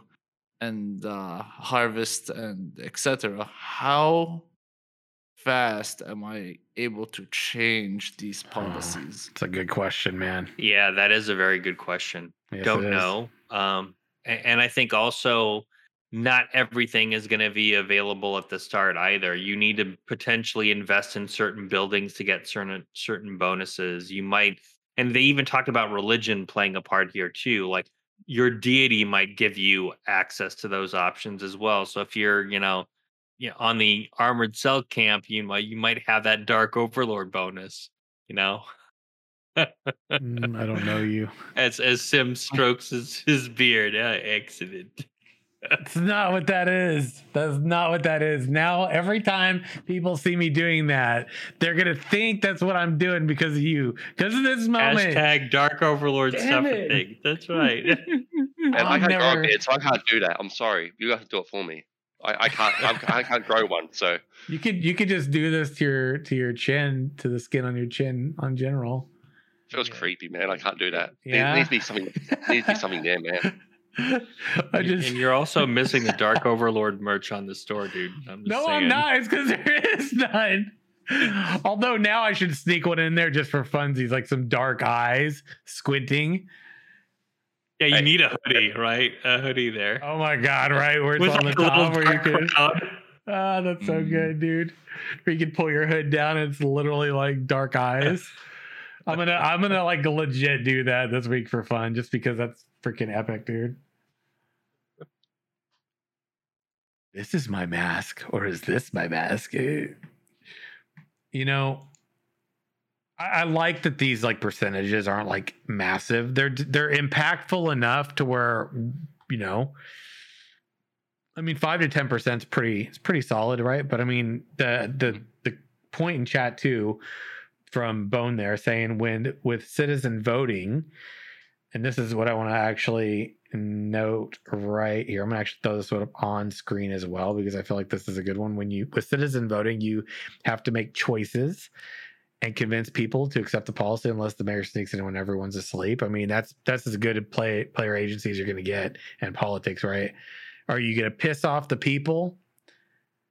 Or are you going to, like, you know, sort of do what they're wishing? And then again, like, what kind of system are you talking about as well, right? Because militaristic versus, like, democratic sort of, sort of a thing, right? It's going to be very different. It's going to be interesting. Maybe you're able to change the policies uh, on, like, every time a season would change, you're able to change a policy, like, mm. every week.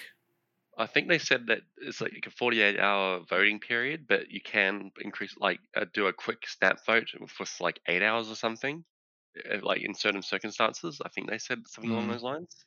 I'm looking for it right now on the node policies area. Um, such a long area, right? Yeah, it's huge. Jeez, I mean, this this was like probably one of the. This might be our biggest developer outline uh, notes that we got. Potato.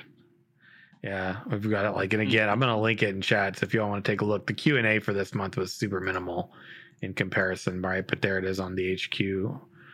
Uh, oh, the Caravansary. We got to talk about that too, because that was a good one. Um, let me let me go back up here, though, talking about this. I'm looking for it. Some policies can occupy multiple slots. That one. That's an interesting one. Multiple mm-hmm. slots. You increase your percentage and potentially, right? Cost benefit analysis, though, too, because you're you know you're not having something else.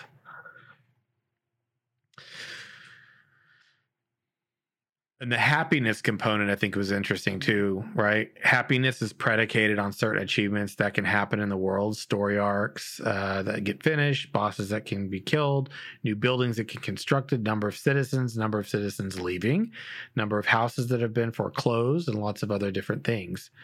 Um, said when when that happiness is met at a certain point, and even without that happiness, the policy choice is just affected in some way.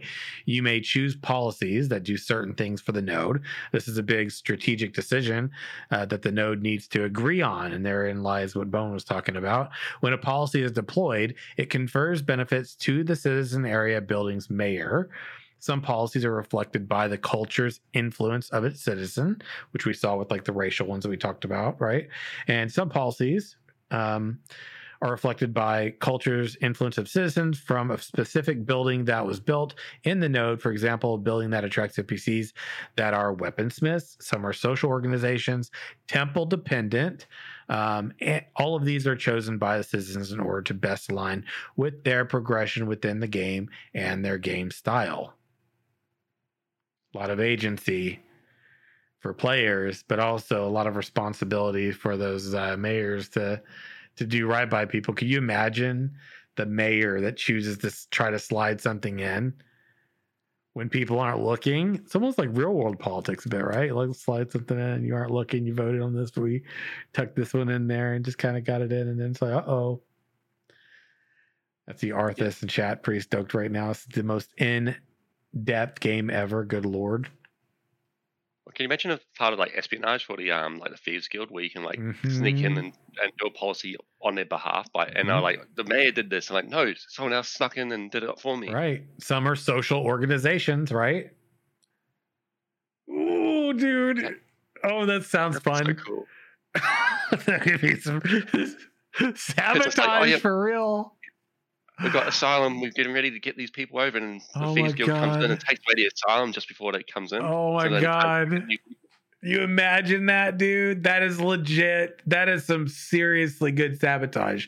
You come in, and the social organizations that might have influence over a node go in. They choose to like take something away right before they know that node's gonna get potentially sieged or something. Oh, that is. Tasty, dude. That's some good stuff right there. Mm-hmm. But that's that really also nice. Brings in the discussion: how, if one uh, if one level six node falls, does that mean level five, four, three, two, and one falls as well? Everything that's under it. I mean, if I remember reading correctly, let me go up to what they talked about with the vassal nodes, because I feel like that was sort of a thing, wasn't it? Yes, like some, that. something like that. Okay, here we go, right here. Uh, da, da, da, da, da. I'm trying to find that because I feel like that was yes. It is a yes. Okay, thank you. I'm pretty sure I remember Steven saying yes on the stream.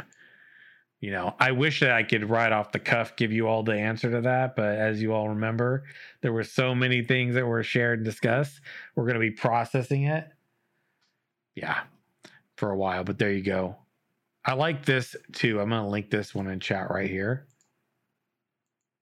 Oh, it's only level one and two. Okay. Mayors have emergency actions they can take depending on certain predicates that get met. If the emergency action occurs, they may be, oh boy, bonelessly oh. gifted subs. Thanks, homie. Predicates get met. If an emergency action occurs, they may get or may be able to spend their influence as mayor to set up a policy to vote within only an hour. Oh, ow, I thought it was eight. Sorry, my bad. I was oh way off. Oh, my God. That way they may be able to sneak it through. So I wonder, that's going to be interesting. So if a social organization tried to undermine Takeaway Asylum, and then the mayor could potentially, who's paying attention, could sneak in an emergency meeting and then potentially get it back. That just sounds really fun. Like, that just sounds like some fun, like, you got to be on your A game, man. Yeah, you come back on and the policy changed twice. A whole different level. That's amazing. Get all these notifications that like your policies changed four times in a row. Back to back to what it was. Hammers in chat, by the way, to everybody today. You all have been super generous and uh, lots of contributions tonight from everybody in the community. Much love, everybody. So, oh my gosh, I feel like talking about vassal nodes and talking about the voting. The voting to me. Like, I agree with what Daedalus was talking about earlier. Like, people think, oh, no, if what are the, what's the mayor going to do with the taxes? Like, that's that's what the node. That's that's the nodes thing, right? They aren't going to be able to take that, pocket it. Tons of hammers in chat. Much love, y'all. This is... I noticed might be a little... Oh, sorry. Oh, go on, man. Go on, go on. I know this might be a little bit off topic, but can you see that little sigil in the back? That's exactly the sigil that's on the map, too. Oh, you're right about that. Just so it was a bit more faded on the map. True story, yeah. It's got the Ashes logo in the middle too, but that circle, yeah, I remember that being there now. shouted citizens, I am the Senate. I've seen that so many times in the past, like forty-eight hours from people in chat going, I am the Senate. It's so going to happen, right? You know, someone's going to go evil empire one hundred percent. Okay. Can we talk we can about the... hope. Oh, go ahead. We can only hope. We can only hope. Who's the Dark Overlord? Do you see what I mean? I don't deny anything. I know you don't. So I appreciate about you. You're honest. Like some people around here who want to say some things that aren't true about me. You know what I'm saying? Um, what do you all think about the caravan, the caravansary? That one was pretty interesting, wasn't it? Players create components, right, that live on the caravans, which changes stat values for the caravan itself, which can include turning radius, turn speed, movement speed, armor, health, damage mitigation. This is all done at the caravansary. That's different than like the actual components built into your own caravans, right? So that's interesting. Mm-hmm. Or is so what it? You're saying is Tokyo Drift and Ashes Creation. Yes. I second that oh, motion. Man, I feel like we're gonna have to talk about the caravansary a bit next week, y'all. Because I want to talk about that one in a little bit more detail than I think we're going to be able to today. Talking about it being destroyed, going into escrow. This is a big discussion. I feel like we should. I think we should talk about this one next week. What do you think? That mm. seems good. Yeah, it seems a pretty meaty one. To it, it is. I mean, I don't. I feel like this one has a lot of implications too, right? Because this is like the player. Right component. You've got like the nodes and like those trade agreement component that goes there. I mean, we can even like tie this into talking about trade routes via the sea versus like caravans done by land, right? Uh, there's just like a lot that goes into this, and I can appreciate it. But talking about when you reach a pit stop, being able to relaunch, like having certain like goalposts that you need to hit along the way. That's big. I feel like the Q and A was pretty straightforward, but one of them relies, uh, actually ties back into naval caravans. So I'm going to shelf that one as well. Um, and then there's like talking about making nodes centralized. I think I'm going to probably save that one as well. Um, I like this topic right here. This last question though. Uh, and there's a bullet point as well. There's an A M A planned for what, October? Is that correct? I think they were talking about September, but I think he said October, right? And then some M M Os, this is one of the Q and A's. I'm going to hit on this one. I'm going to save the other two for next week, right? Some M M Os are not directly pay to win, but rather indirectly pay to win because they do not take harsh enough action against gold buying. Will you be harsher on these players than other M M Os to maintain the integrity for Ashes? A K, will you permanently ban players who buy gold from third-party websites? Basically, what was the long and short of it, gentlemen? Sandal drop. Sandal drop. Yeah. Yes. He he went off actually. He went off about this one, basically talking the long and short of it, saying that like I think it was okay, there's two points to this. One point, I'm I'm paraphrasing here, which was you don't a lot of games don't have in-game G Ms actively there. This is very true. I remember games that used to, but you don't see it so much anymore. Um And then the other part was he kind of went off about how um, games as a service, how some games say they're games as a service. And then he, he like was like, yeah, so where's your customer service then? Where's your customer service actually at? So he basically said, long and short of it is active G Ms, right? Active customer service related to these things. And hammer gets dropped. Fare thee well. Make good choices. Yeah, that's a triple, triple sandal drop right there. I like that. That's Dragging cool. through the city, yelling shame with the bell. Right? That's a beautiful thing. So, gentlemen, I'm going to take the caravansary one. We're going to we're going to shelf that for next week. We're going to probably talk a bit more around because I feel that it would be beneficial to do a little bit of research this week, talk about the map a bit, talk about the naval bits, talk about the, the naval trade routes, the trade routes in general, trade agreements between uh, nodes as a whole. And I think that would be a really good discussion point for next week. Now, as always, if you're watching us live here, and I always encourage you to do so, you'll notice that we do the Pathfinder post show after the actual podcast. It's roughly half an hour to an hour, give or take, depending on how long the podcast go. We do a lot of curation of your discussions there. If they were missed while we're doing the actual live stream, the podcast as it is live here on Twitch, I always encourage you to join us here on twitch.tv forward slash Simorg, where the podcast is hosted. Um, and we're going to be picking up and doing our discussion a little bit further to gather your thoughts around some of these things for potentially next week, and an Ashes Talk coming to the H Q this week. So we've got our Ashes Talk Wednesday, game guide again on Friday, like clockwork, right? We do our Ashes Talks every two weeks. And the game guides currently are weekly on Fridays. And also the Alpha one V O Ds are still continuing to roll out to the Ashes H Q YouTube this week. With that being said, gentlemen, any final thoughts? Anything you want to make sure we hit on before we wind this one down? No, I'm good. I'm right. good. It was a very meaty, meaty, meaty, meaty show. Mm, yeah, next week's going to be too, because we didn't even touch on everything tonight. No. Faisal's getting a little low, so you know it's about that time. So we're going to go round robin, go Daedalus, then Armored Cell, and Faisal. Shout out your domains, where people can find you when you're not on this podcast. You can find me on Twitter at The Ashen Herald and on YouTube dot com uh, slash The Ashen Herald. Armored Cell. Uh, I'm still trying to find out where to find myself, but you can find me in your deepest, darkest part of your heart, as well as on the Simorg's um Simorg's Discord channel. Um, I don't count. I think it was simorg dot g g, but you'll have to correct me on that one. Yeah, um, simorg dot g or discord dot g g forward slash simorg. There you go. Simorg. Yep, so you're telling me I can find you at Sim's Dark Lair. Got it. Exactly. You certainly can. Just glad we're not right next to the Dark Overlord's throne. There's like a right hand. Oh, dude, there's not. There's not Faisal. Oh my God, this is unbelievable. You guys can find me on Twitter as Bagel one oh eight and on Twitch as Faisal one oh eight. There you go, friends. And we are going to be picking up later on this week as usual. Stay tuned for the post show, friends. We might be at the end of today's podcast. Episode one ninety-one, by the way, we're getting close to two hundred.